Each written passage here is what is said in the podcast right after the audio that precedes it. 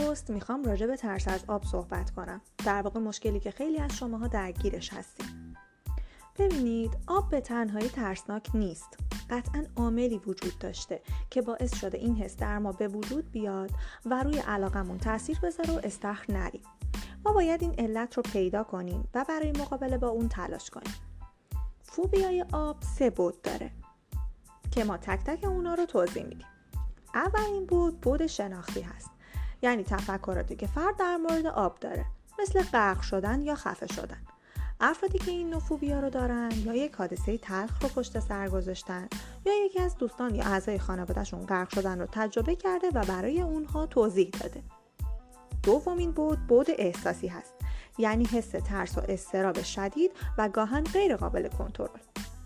افرادی که درگیر این نفوبیا هستن اعتماد به نفس پایینی دارن و یا ضعف در یادگیری دارن. که همین استرس و ترسشون باعث پایین اومدن ضریب هوشی ورزشیشون میشه. سومین بود بود علائم جسمانیه. یعنی به محض دیدن آب یا ورود به استخر ضربان قلبشون بالا میره تعریق شدید می‌کنن و شاید دچار مشکلات تنفسی بشن و گاهن دست و پاشون شروع به لرزیدن می‌کنه. بیشتر این ترس ها و استرس ها از تفکرات غلط به وجود میاد. مثل خیلی از بچه ها یا حتی خیلی از شناگران سمبالا که فکر می‌کنن زیر آبهای کدر یا قسمت عمیق استخر موجودات ناشناخته ای زندگی می‌کنن. حتی کوسه. اولین قدم برای از بین بردن این ترس ها شناخت اونهاست یعنی فردی که این فوبیا رو داره باید همه ترساش رو بشناسه. بدون کجا و کی بهش این حس دست میده. دومین قدم یادگیری روش هایی که باعث میشه فرد در حالت هایی که استرس داره ریلکس باشه. در واقع میشه گفت فرد رو در جایی که اثری از آب نیست آروم می‌کنیم و راجع به تصوراتش صحبت می‌کنیم و برای تک تک اونها دلیل و منطق میاریم که وجود ندارن. مثل اینکه برای یک بچه توضیح بدیم کوسه نمی‌تونه توی آب استخ زندگی کنه. چون استخ کوچیک غذا نیست تنها هیچ دوستی نداره و هزاران دلیل قانع کننده کودکانه. سومین قدم همون مواجهه درمانیه که این بار فرد تو حالتهایی قرار میدیم که قبلا ازشون به شدت میترسیده. مثل قسمت عمیق استخ یا تنهایی قدم زدن در آب. مربی باید کاملا کنار فرد باشه.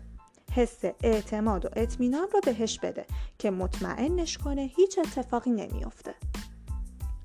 بارای اول قطعا استرس فرد خیلی شدیده اما رفته رفته وقتی در موقعیتش همراه با مربی قرار بگیره از ترسش کم میشه تا حدی که عادی به نظر برسه و بتونه باهاش کنار بیاد. اگه شرایطتون خیلی بدتر و وخیمتر از گفته های ما بود حتما باید با یک پزشک مشورت کنید و برای درمانتون تلاش کنید. خود من شاگردایی داشتم که از کنار دیواره استخ تکون نمیخوردن اما به مرور زمان بهترین شناگر شدن. چون کسایی که ترسشون رو کنار می‌ذارن یک قدرت درونی دارن و سعی می‌کنن بهترین باشن. اینو همیشه یادتون باشه که از تمرینات شنای خودتون خجالت زده نباشید. هر شناگر از اول شناگر زاده نشده و قطعا وحشت داشته و مرحله به مرحله پیش رفته. پس اعتماد به نفس داشته باشین و خودتون و تواناییاتون رو باور کنید.